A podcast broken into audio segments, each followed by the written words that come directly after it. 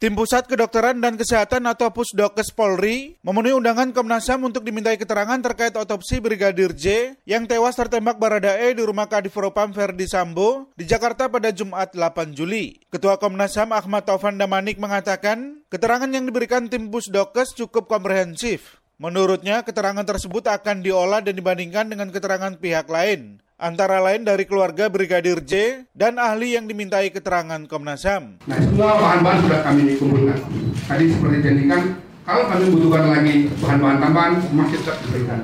Taufan meminta masyarakat untuk tidak berspekulasi terkait kasus ini. Ia meminta publik memberi kesempatan kepada Komnas HAM melakukan penyelidikan dan Polri untuk menyidik kasus ini secara profesional. Sementara itu, Komisioner Komnas HAM Choirul Anam menambahkan beberapa keterangan yang diberikan tim Pusdokkes Polri. Keterangan tersebut berupa informasi jenazah ketika sebelum dan setelah proses autopsi. Selain itu, Komnas HAM juga mendalami tentang luka dan akibat penembakan terhadap Brigadir J. Sangat-sangat komprehensif, gitu ya. Ditunjukin bukti, ditunjukin buktinya, ditunjukin logikanya, ditunjukin karakter kenapa ini begitu, kenapa ini nggak seperti yang lain. Ana menjelaskan pertanyaan yang disampaikan Komnas HAM dilakukan beberapa kali untuk mendapatkan jawaban yang pasti. Di lain kesempatan, Karopenmas Divisi Humas Polri Brigjen Ahmad Ramadan menuturkan bahwa kedatangan tim Pusdokkes Polri untuk membuat peristiwa penembakan menjadi terang menderang. Sebelumnya, Kadiv Humas Polri Irjen Dedi Prastio juga menyampaikan kasus ini akan ditangani secara transparan. Hal ini sesuai dengan imbauan Presiden Joko Widodo